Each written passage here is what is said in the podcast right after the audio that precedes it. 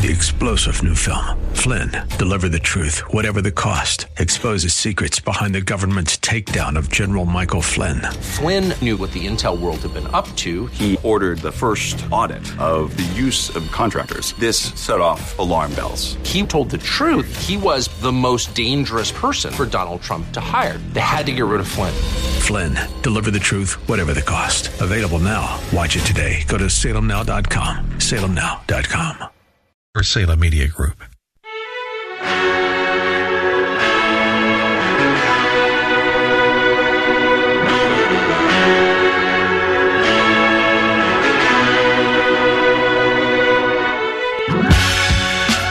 Welcome to the Bullington Capital Report, hosted by Bill Bullington. For the next hour, you'll receive information on current market conditions and trends that could affect your financial future. If you have a question, you can participate in today's program by calling 216 901 0945. That's 216 901 WHK. You can also reach Bill by going to his website, bullingtoncapital.com. And now, here's Bill Bullington. And I'm back. Hey, I'm actually live in the studio this week. I've actually been traveling a little bit uh, out to see some clients. Don't live too close, and uh, but glad to be back home. Glad to be here live in the station. If you have any phone calls, questions, comments, 216-901-0945, 216-901-0945. And uh, I guess I'll, I'll start off about talking about the seminar since this one's coming up pretty quickly. I think we have another couple weeks here. But seminar title is A Recession Coming. That's the title of the seminar. Is a recession coming? And how could that affect your investments? How do recessions affect investments? Recessions affect different investments differently. And we're going to take a look at that. Uh, we're going to take a look at how it might affect fixed income, you know, things like CDs, government bonds, bond funds, long term, short term. We're also going to take a look at what types of stocks, and stock strategies have a tendency to hold up better during this environment, which ones have a tendency to do worse, and what you can do about it. So, if you'd like to sign up for that seminar, just go to my website, bullingtoncapital.com, and click on the seminar tab. It'll take you right there. The seating is limited, but the there is no cost to attend. And uh, we'll be talking about that a little bit more in today's show. I'm also going to be talking about the highest risk free, quote unquote, risk free rates of returns that you can get today. Uh, it's changed a little bit. It's actually been kind of in a, almost in a range over the past few years, but we're going to talk about that a little bit in today's show. What kinds of, uh, quote unquote, risk free, because quite frankly, there's nothing uh, that's actually risk free. Everything has some sort of risk. When people say risk free, what they're typically referring to is if the company goes under, am I still going to get paid? You know, if I bought bonds in, um, I don't know, Procter and Gamble or Apple, will I still get paid? Will they pay the interest on that? And will they be able to pay? That's called credit risk, by the way. That's only one type of risk. There are other types of risks that people are subjected to uh, that they may not be aware of. So we're going to talk about that a little bit uh, later in today's show. We're going to take a look at the types of interest rates that offer those sorts of guarantees. Uh, actually, not the type, we'll look at the range of interest rates that are being currently offered in those types of investments. And uh, we'll look at why you need to have some of your money invested that way. Uh, for most people, the vast majority, not everybody, but most people need a fairly significant portion of their money invested in something that's relatively safe We'll look at uh, what you can do to try to increase those returns and, and the risk behind them. Uh, and that's, you know, it, it's really interesting. The landscape for investing has changed fairly significantly over the past 10 years. Over the past five years, it's actually accelerated. And what I mean by that is in the past five years, the money that's been flowing into the stock market has gone more towards algorithm based investment management strategies rather than people picking stocks the way it was done when I was new in the business. And that's had a large impact on the way that stocks behave. and uh, we're going to talk about that as well. In uh, in fact, I think I'll even I'll just start off with that. Yeah, uh, when you look at the number of new exchange traded funds that's been that have been created over the past four to five years, actually the past ten years, it's mind boggling. There literally each year there tend to be several hundred new ones, and there tend to be several hundred that didn't quite catch on and are being shuttered, and clients' money is tied up while they do their final paperwork. That's really aggravating, by the way. And uh, eventually you'll get your money back. But in the meantime, you're kind of stuck there. Every time a fund shuts down, there's a period that it, you know, a period of time that it takes to shut that, get all the final paperwork done, do all the final accounting, and then distribute the assets. That, that happens quite often. So when you're looking, when I'm looking at various uh, funds that come out, I want to find out if they've got enough money to be able to make it, uh, basically to stay in existence, to generate enough income from their management fees that they can pay their bills and still stay in business. And then there's the strategy that that's always an important part. what are they actually doing with the money? That's a big deal. And over the past oh decade, and it's actually accelerated over the past five years, the number of new funds coming out has has increased dramatically. The number of new funds coming out because somebody sees something that they think that they can seize on, like cybersecurity. There was an ETF that came out, and I believe I'm going to check that really quickly uh, while I'm talking here. I believe that the um, no, I'm wrong. I'm glad I checked that before I said anything. Anyway, there was a fund that came out that was going to invest in in cybersecurity stocks that made or companies that made software or provided services for internet security, and that was a big deal. You know, it was a there were a lot of people waiting in line to be able to invest in that fund, and I'm not even sure if the fund is still around right now, but uh, which I think is kind of funny. I'll have to look that up actually when I have more time because uh, I should have probably done that before the show.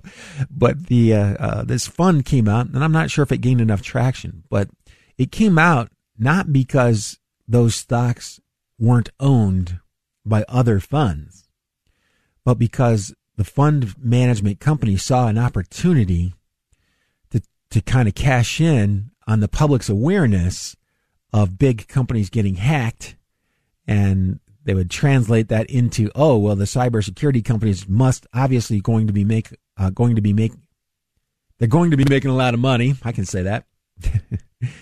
And we need to invest in those stocks now so that product was brought out because they are trying to anticipate the desires of the public to invest in a hot sector and you see it all the time I see like the the low volatility funds Low volatility, by the way, has translated into much lower returns without so much a drop in volatility. Now, by the way, I've done enough backtesting personally that I would, I knew that would not work before they started it. And, uh, see that, that's a very fascinating development in that industry. You see a lot of firms hiring a bunch of kids in their thirties. They're kids to me now. and these guys have master's degrees, PhDs, they're mathematicians, but they don't have a lot of experience. Now, these big firms hire them on purpose. They know they don't have a lot of experience and they know that they're going to, they're going to buy into the idea that we can reduce the risk without reducing the returns. And all we need to do is build a bunch of models. And then they do that. And guess what? Yeah, ends up underperforming and a lot of those funds end up going away. And you got a bunch of really disappointed 30 somethings that were, that used to manage the fund or at least created the algorithms that manage the fund and now they're doing something else. So that is so brutal. Uh, and it's one of the things that, you know, somebody was asking me the other day, well, what, what makes you different? Well, one of the things that makes me different from a lot of investment advisors is the amount of gray hair I have. Literally, the amount of gray hair. I, I was in this industry before Al Gore invented the internet. By the way, that that's an old joke. I got to drop that from my repertoire. the internet was actually started in the late 60s. Okay. Late 60s. And it was a government project. Anyway, it wasn't very popular when I got started in this business. So you didn't have access to a lot of the same information that you have access to today at the touch of a, a button or, you know, type in a few keys on your keyboard, hooking up to the internet wirelessly the way I am in the radio station here right now. Yeah, a lot of that stuff just didn't exist. And uh, um, now that it does, or has existed, and I paid, I, it's unbelievable how much money I paid for access to data and had to learn to teach myself how to write code. That was brutal. I don't remember all that much of it anymore, by the way, because that was a long time ago. Uh, it was before you had access to the data that you have today, and I would have just gone nuts on the existing data, the, the, the databases. I spent, I don't know, probably the better part of know, 24 hours in the last three days running illustrations for just two clients because I'm trying to find something. And uh, it's not that easy to do, even with the access to all the data. But I got to tell you, 20 years ago, uh, you could have quadrupled that time. No sweat It would have quadrupled the amount of time that took. And we've come up with some uh, ideas that I, that I really like. I'm pretty sure the uh, clients, well, hopefully they like it because it's a lot of effort. But the bottom line is when you're doing that and you've done it for so long and you, you have a pretty good idea of how the markets actually function, there's a lot of value to just the experience, the experience level. And I was one of those people, you know, who uh, really was skeptical, still am, to a large extent, was really skeptical of anybody telling me anything because I'd been burned uh, when I was new in the industry pretty quickly. And I had some experiences that, looking back, I would have loved to have avoided, but now I'm kind of appreciative of having gone through them because it really taught me that you really need to take this upon yourself and prove it to yourself. And uh, thank God for Google, by the way, because I have a lot of clients who feel the same way and they can go and, and look at what I'm telling them. They can go and do some research. They can Google it and find out that, yeah, you know, that's, that's actually how that works. So yeah, well, that's the, uh, you know, smart businessman, uh, tells the truth, not because he's a good guy, but he, but because he wants to stay in business. because you can find out now. The, uh, and people don't react kindly when they, when they realize that you, uh, misled them. That is not a good thing. Um, so had a lot of those experiences personally. You know, I have a strong conviction that I don't want to do that, which probably makes me talk too much because I'm, you know, I try to get understanding out there. And, uh, and that is hard to do when it comes to stocks. You know, understanding how the stock market do is how the stock market works is really tough because it's actually not what you, not the way you want it to. There's a thing that's called cognitive dissonance. And I heard that term before. There was actually a pretty good book written about it. I didn't get the author's permission because he is a client of mine. The uh, but uh, if I get his permission, I'll I'll promote his book. I'm pretty sure he's not going to be that upset by it, but the uh, but I still need to get his permission anyway. But here's the thing: people have an idea of what they would like to see, of what they'd like to be able to achieve. And then they take that idea and they just think, I just need to find someone who can do this. I know somebody can do this for me. And the ideas in my career, my experience has been, it's generally not that far away from what is possible, but it's kind of like a horse race or uh, horseshoes. Close kind of counts, but you're not going to hit the ringer. If you want to get the top score, you got to hit the ringer, and the ringer is not possible in this case. What am I talking about? Kind of sense does this make? I'm, I'm just going to lay it out for you. Average person comes into the office, says, you know, I'm not asking for much. I only need to make 6% a year. And I'm like, okay. I look back at a lot of the, uh, actually, if I go back to before the stock market crash, if I go to 2007 and I run one, I run my models, just the stock side, not the bond side. I'll come back to that. I'll, I'll circle around back to uh, portfolios that have bonds in them in a second. For now, I'm just going to tell you that when you put bonds in your portfolio, you're going to lower the returns. That's absolutely going to happen. It's not an if. you're going to lower your returns. But if you just look at the stock side, just the stock side, I can show you strategies that have done better than 6% a year if you started in March of 2000. Do you know what that coincides with? That was the first time the stock market peaked before it dropped 50%. Went down 50%. Oh, by the way, in November of 2007, it had just gotten above that level, the high level, when it turned and went down 57%. and that that is really hard. Okay.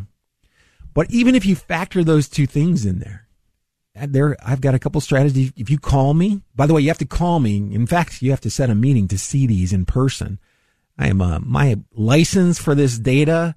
I, prevents me from being able to send it out to the masses. I don't. I didn't they want to charge an outrageous amount of money for that. And I just don't feel like spending $60,000 just for the right to send a hypothetical illustration through the email. Do you blame me? yeah, but you can come in and you can take a look at it. That, that's not a problem.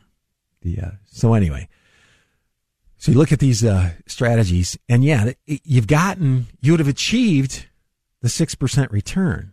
However, the uh, declines, two 50% declines, two, two times in 10 years. That is really tough to take. And, uh, you know, I have people that, uh, lots of people, this is not one or two. This is not an isolated incident, by the way. I mean, this is, I would say it's more common than not. Somebody comes in with an idea of what they uh, think they should be able to make, and then I'm showing them something that says, well, yes, you could, but you can't do it in the fashion that you would like to. If you want to have these big, uh, and today, by the way, anything over 5% is a big return. I don't know. It's hard to believe. The, uh, but it's just the way it is. You're going over 5%. You're going to be investing in stocks. And my suggestion is to buckle up there aren't any stocks that aren't volatile that are going to give you a 5% average annual return. It's just not going to happen. They're going to fluctuate a lot.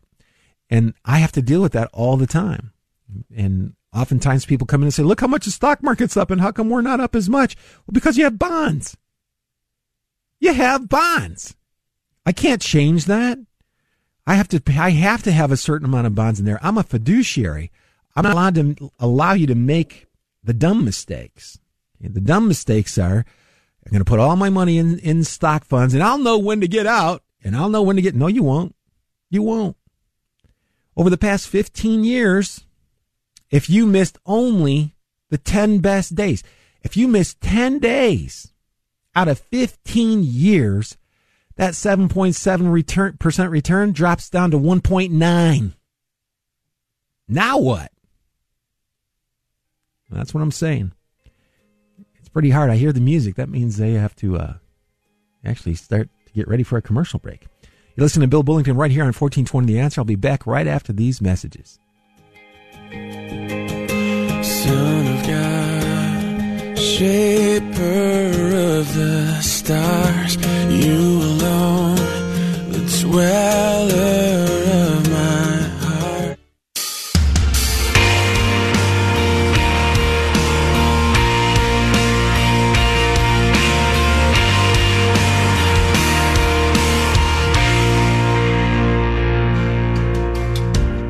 There's a child. And we're back.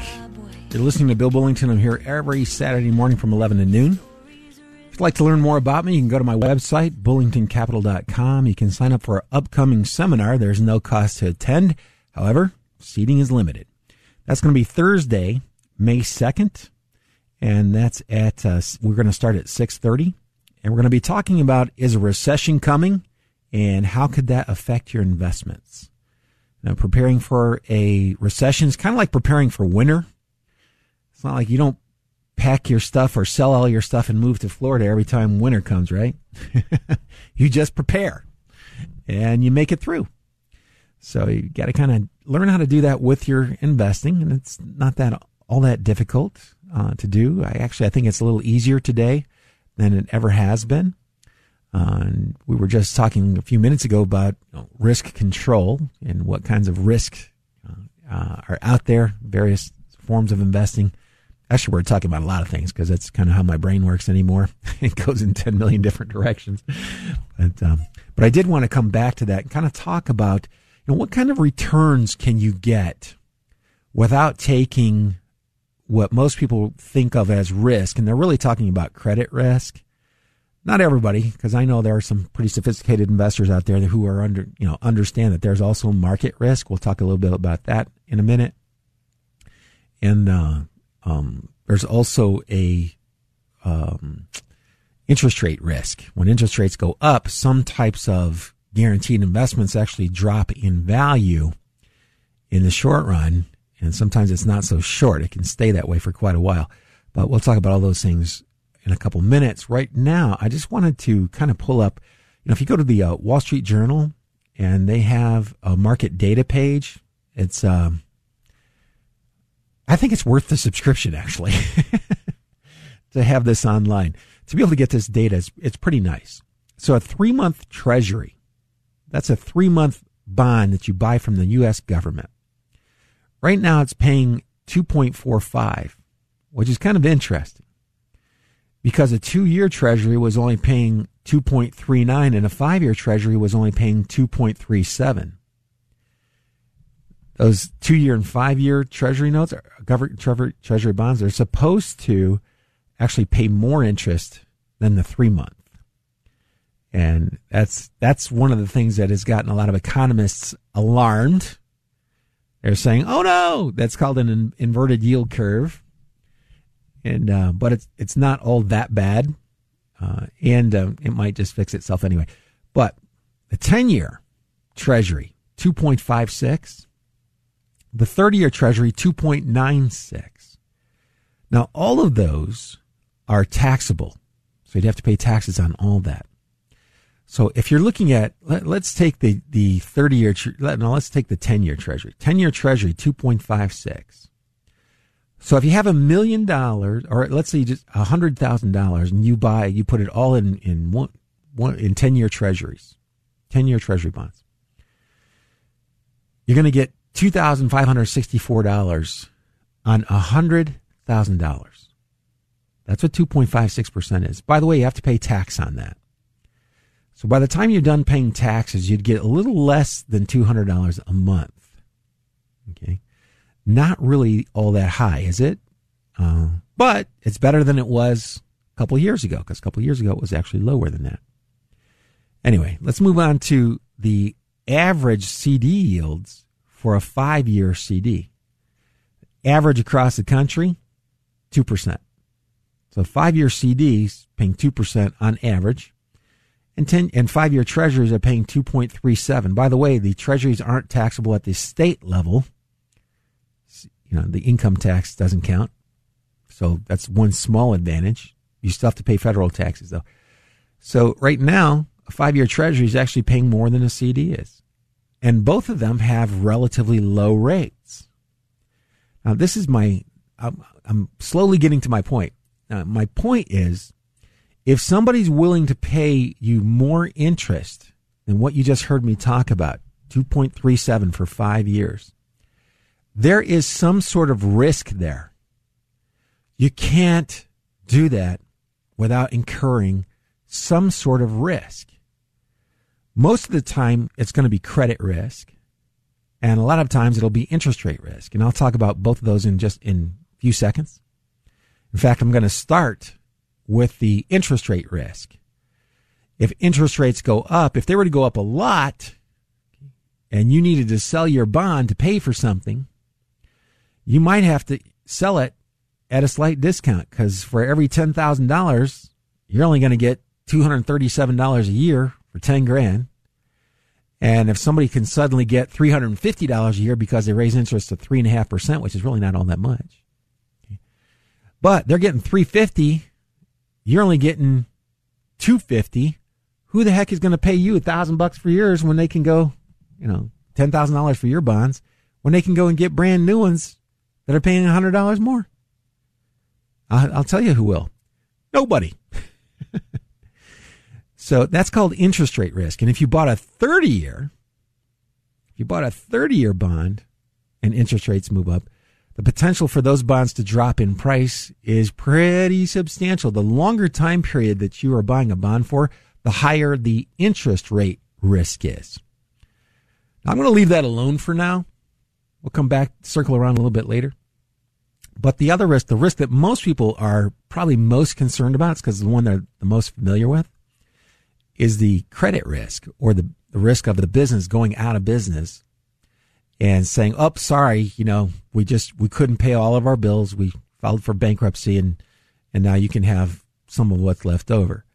Well, if you're not a bank that holds a note or a uh, um, one of the people that are really high in the totem pole for the assets, you're just a bond holder and it's not a senior bond, then you may end up getting a lot less, if anything. If in a lot of cases, the bondholders get nothing when a company files for bankruptcy. That's called credit risk. That's the one most people are always thinking about. And an unsophisticated investment advisor will talk to clients about companies who have large interest payments because the, uh, or they're making large interest payments because they know those are actually easy to sell because the rate of return is so high. And occasionally, I mean, when you do that, if you do that often enough, sooner or later, you're going to buy stuff that's going to file for bankruptcy. I know. I've had, uh, I, Conseco, I bought some bonds. They filed for bankruptcy. We ended up getting all of our money back. If those people that waited, you know, those people that followed the advice that I gave them, we ended up doing very well on that eventually. But yeah, that took a long time. I mean, that was a long time. And we missed out on the interest over that period. So, uh, I like to tell it like it is, not like I think, you know, what you want to hear. And by the way, talk about something that seemed like a sure thing at the time. I won't, I won't you with the details on that. It just, it looked like they just could not miss and they missed. Yeah. And you got to get used to that, by the way. And the reason that most people can recover from those sorts of things is because most people don't put all their money in any one thing. That goes back to managing risk. How well do you diversify? If you're really well diversified, that's why funds are so popular because they're automatically diversified. You buy a share of a bond fund, it's got a thousand different issues in there, thousand different bonds, probably several hundred different companies, actually, maybe even a thousand. So there's some protection there by diversifying. That's one of the ways that you, you manage the risk on bonds. You don't put all of your money in one bond. You just, or one company. You just don't do that. And uh, that's a hard lesson to learn, by the way. And I think anybody that's been around financial markets for a really long time period has probably experienced that at some point in time. Uh, let's say just got really lucky or we're willing to accept, you know, or probably just stuck with CDs or government, you know, treasuries. Because by the way, you know, that's one of the reasons treasuries are so popular. See, there's this, uh, thing called a printing press that the United States government owns. if they, whenever they, if they really needed to, you know, if push came to shove, they can actually print their own money and circulate it. They would never do, well, I shouldn't say never. Very unlikely that they ever, we ever get to that point. Okay. But, you know, all other things being equal, they have that option. That's why the credit risk is, you know, considered to be super safe. So you got that credit risk is out of the question. You've got the uh, interest rate risk. Talked a little bit about that. If you guys don't get anything about this or you, you want to ask questions, please feel free to give me a call. The reason I'm bringing these up right now, those are your right now the the yields that we're talking about, somewhere between two and and two and a half. Those are your safer rates. They're not very long term, so you don't have a lot of interest rate risk. They have no credit risk because they're direct obligations of the United States, you know, Treasury. The uh, so those are the super low risk. That's the super low risk end of the spectrum on guaranteed or fixed income investing. Right. Reason I'm bringing this up, I see things all the time. People are saying, "Oh, this one's paying four percent." Okay, if they're paying four percent, there's risk there to get 4%. And by the way, I'm assuming that the company that's, that's offering this product has to has employees that they have to pay. They probably have rent. They probably have a website. In other words, they have a lot of expenses. And if they're going to pay you 4% and the higher safe investments are paying two or two and a half percent, they're going to pay 4% plus they have to earn all their expenses. What are they doing? I can tell you what they're doing. They're taking risk. That's what they're doing. It's not as risk free as you might think it is. So, and I struggle with this quite often because I'm dealing with, with clients who look at that sort of thing and say, well, I, you know, there's this rate over here and it said 6%. And then you look at it and that's a distribution rate on an annuity. That's not a real interest rate. And the annuities, well, I put $100,000 in there, I get 6% a year. Yeah. And like four and a half percent of that is your principal. They're giving your principal back. That's exactly what they're doing. Or you've got a, a minimum guaranteed rate on a variable uh, annuity. Normally, those rates are not very high. And a lot of the ones that, that have higher guaranteed rates will end up going out of business and they can't make good on them anyway. So if you're looking at what is reasonable right now, it's somewhere between two and two and a half percent. That's a reasonable for something that's super safe or it's got more safety, I should say. It's at the higher end of the spectrum on the risk spec, uh, scale. Anyway, I, uh, I should remind you, you can call in to ask any questions you have today, 216-901-0945, 216-901-0945. And I do have a phone caller, and I'm going to go right now to Laszlo. Laszlo, are you there? Good morning. Hey. See, I wanted to get your opinion on a, a, a company called Cedar Fair, symbol FUN. I've been looking at that stock for a while now, and it's yielding over 7%, which mm-hmm. is, wow, it sounds very attractive. I wanted to see what you thought of it and uh, what its long term prospects might be. Well, it, has been around for a really long time. Uh, it's been around for a, around for a super long time, and you know they own Cedar Point. Uh, they own uh, some other facilities as well. I haven't looked at this in quite a while. When I look at what the the value of the stock is, if you added up all the shares and multiplied it by the $53.81 that it closed at on Friday, the market value is 3 billion. Okay. Now, they, the revenue they had over the past 12 months was 1.34 billion. That means its, its price to sales ratio is 2.2. And, uh, that price to sales ratio, that's right around average, right around normal for a company like that. Yeah, and the reason I say that is I do this thing called a 60 second test, only I can do it in my head in about 10. when I first learned how to do it, it took about 60 seconds because you have to look up the numbers and punch them in and put in calculator. By the way, well, I'm going to teach everybody how to do that at the next seminar. So you will actually, if you learn how to do that, you'll never even, you'll actually never call in the show again. you'll actually do this on your own. But the um, uh, here's the thing with a, a company like Cedar Fair. Uh, you know, it's it's an amusement park, kind of expensive actually. I don't know how long it's been since you've been to Cedar Point, but uh, wow, um, you can spend some money there. So if the economy goes into recession, they can actually end up um, losing money that year because not enough people show up at the parks. Because you do not have to go to the park, okay, to live in this country. You do have to eat food. You probably have to wear clothing. You probably have to have a place to live. and what I'm saying is that there are other businesses, other industries that are more predictable than a company like this one. So, but at its current price to sales ratio, I think it looks pretty good. Um, the profit margins fluctuate all over the place and for a lot of other reasons than just that it's a cyclical business. So I would look at it and say, yeah, it's okay. You know, if you like that, that big dividend, hopefully they're able to maintain that for a while. And I would probably go back and look. i will probably go back and look at this in more detail because right now, I, you know, being on a radio station, I don't have the kind of time I would really like to take to be able to look at it and kind of look at some other numbers. But right off the bat, it doesn't strike me as something that is nosebleed territory or that might crash and you lose all your money. But mm-hmm. you know, but they do have a you know they have a fairly substantial amount of debt as well. Yeah, I'm pretty sure. Hang on a second. Let me take a look at that. Yeah. Cash, short term, tangible. Oh, yeah, they, they got a lot of debt. Their uh, tangible book value is a negative number. That means their debt is higher than their equity is.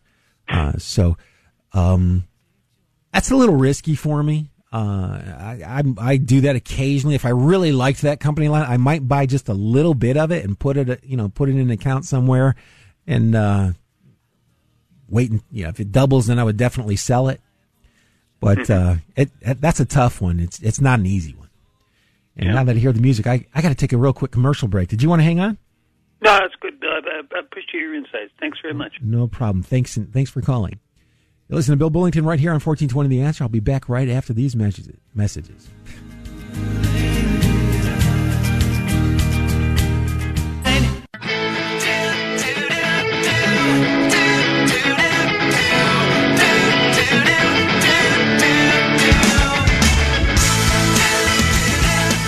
And we're back. You're listening to Bill Bullington right here on 1420 The Answer. I'm here every Saturday morning from 11 to noon. Hey, if you'd like to attend that upcoming workshop on May 2nd, its uh, title is Is a Recession Coming? And How Could That Affect Your Investments? Feel free to go to my website to sign up there. There is no cost to attend, however, seating is limited. And if you'd like to call in today, 216 901 0945. I only got about 15 minutes left. I'm going to go right to the phones now to Richard. Richard.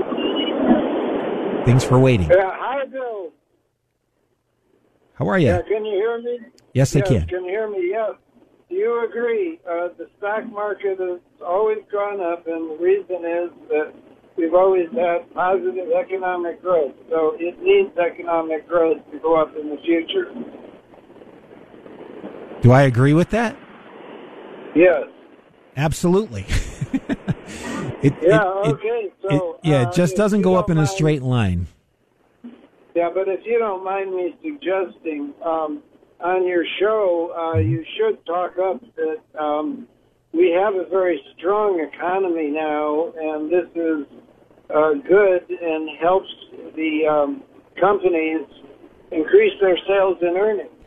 Well, I'm a big believer in the stock market. I'm a big believer in this particular stock market. And uh, for those people that, that have been listening, probably tired of hearing me talk about it.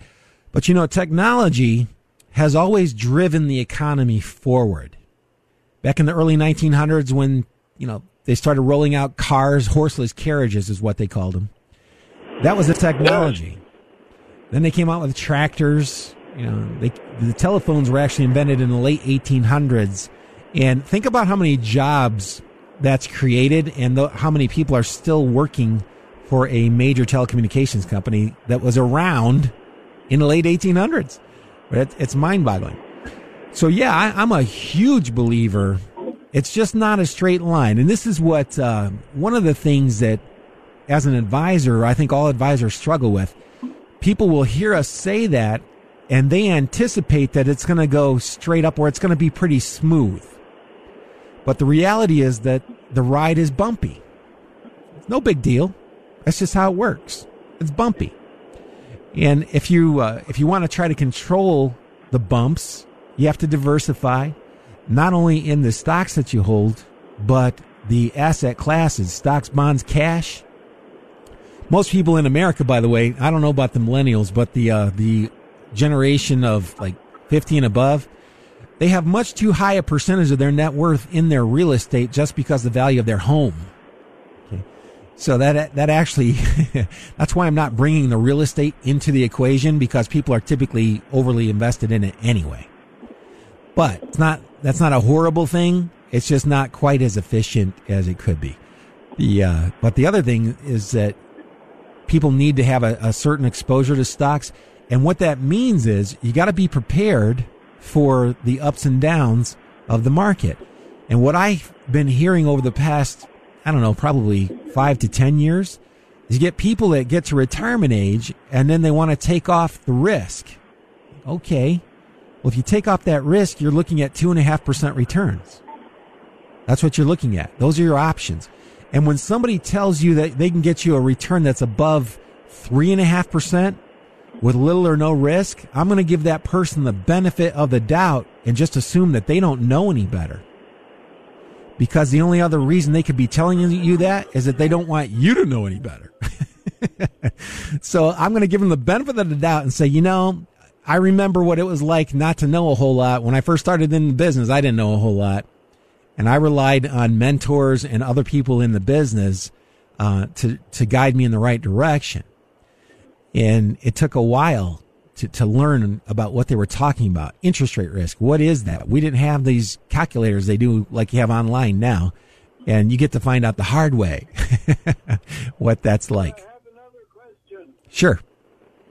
Yes, uh, so now people are pushing socialism out of sheer ignorance, and this would have a chance of ruining economic growth and the stock market. Do you agree? No. But that's okay because we're both Americans. I feel like you're entitled to your opinion, and there's no way you're changing mine. I, I think there's a level. There's a level that you need to get to. And I think that level is probably always changing, just like everything else in life. And you try to stay cognizant of it. You try to keep uh, adjusting and making adjustments. And the bottom line is you just do the best you can. You know, you just got to do the best you can. And if you've given it your best effort at the end of the day, you know, then that's all you can really do. But I don't think anybody knows what the answers are to those things. Everybody's got a, opinions on what would work. Uh, if you really feel strongly about something, I would say get involved with a uh, an organization that would promote that and, and, make those messages known to your representatives. The uh, but socialism has never worked, and people are pushing it. They don't. They're ignorant. They don't know. Well, we don't want. I, I don't think anybody wants a Marxist state. You know, I, I really would find that hard to believe. I'm a big believer in competition. And competition's really, really, it, it's hard. Competition is incredibly hard. And, but it brings out the best in everybody. And it brings out the best in companies. And that's one of the reasons that, that we're so far ahead of other countries because it's been a little easier to compete here. You could move to America and open up your own business. Try to do that in China. Right. Well, we have a free market. It's pretty free anyway. Mostly free, yeah. yeah, no, no, no doubt. The uh, see that part, I, yeah, I'm in total agreement with. Yeah, you got to have opportunity. I believe that completely. And it, it's really tough. You know, you get people that are older that can't take care of themselves anymore. I mean, um, they need some help. And uh, I don't know what you do. I don't know what the answer is, quite frankly.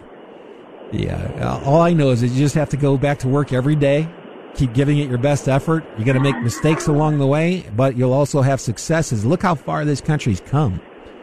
Every time I take a plane yeah, ride somewhere. Another, another question, um, do you think that uh, people's Social Security uh, earnings should be invested from the time they start working in the stock market, and I prefer 100% stocks. And by the time they retire 40 years later, they could be uh, very wealthy. Unless you invested in Japan in 1988, because their market's 40% below where it was 31 years ago. So, and that, that, that's a problem. That's a big problem. And, uh, I don't really have enough time to talk about all the issues that that would bring up. There aren't enough stocks for the government to be able to do that, by the way. There are only about 3,100 stocks big enough for a mutual fund to be allowed to be invested in. That's not a lot when you have 330 million people. So if, if they were to pass something like that, um, I don't, that, that could be, that could be devastating. I mean, think about that. So the, the government of Japan's got to pay out all these people on their social security program and their investments are only worth 40% of what they were 31 years ago. You know, you, you could have the same thing happen here, here in the United States if you passed a law like that. So yeah, but in Japan, I don't think they do uh, put deductions for. Okay, let me let, let me point this. Let, yeah, let me point this out to you. Your investment's worth forty percent less than it was worth thirty-one years ago. Forty percent less, thirty years. Okay, how do you pay out anybody anything?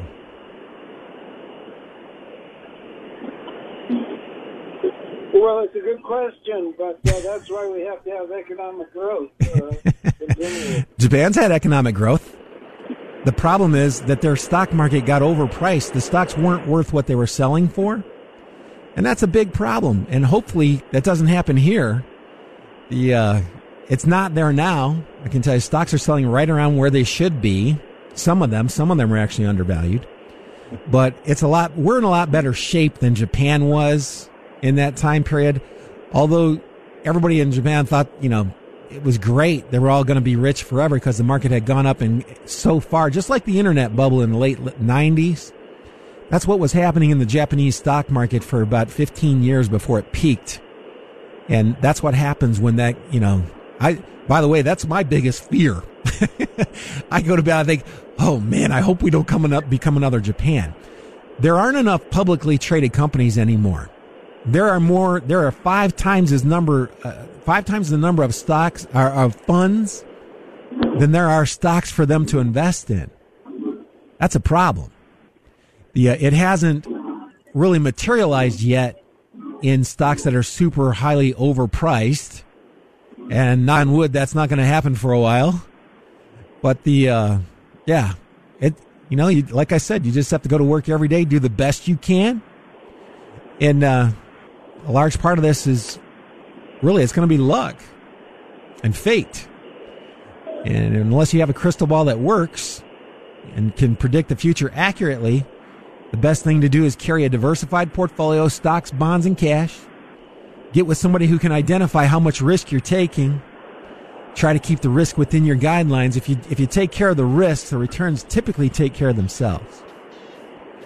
Yes, but you know that if you hold bonds very long, even a low inflation Hey, Richard, I, rate, I, I got to run because the uh, the music's playing. and They're going to kick me off the air here, but you can call it back in next week and we'll com- continue the conversation. But uh, anyway, you're listening to Bill Bullington. I'm here every Saturday morning from 11 to noon on 1420 The Answer. Have a good week, everybody. Good luck and good investing. You just caught another edition of the Bullington Capital Report, broadcasting every Saturday at 11 a.m. on AM 1420. The answer. If you have a question and you'd like to speak to Bill personally, you can call him at 330 664 0700. That's 330 664 0700.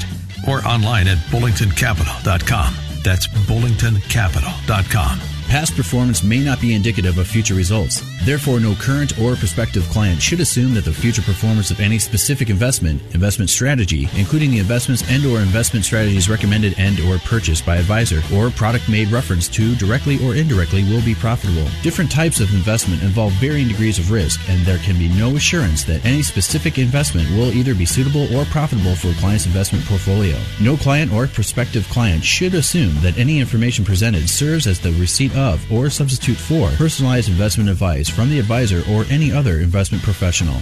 The preceding program has been paid for by Bullington Capital Management, LLC.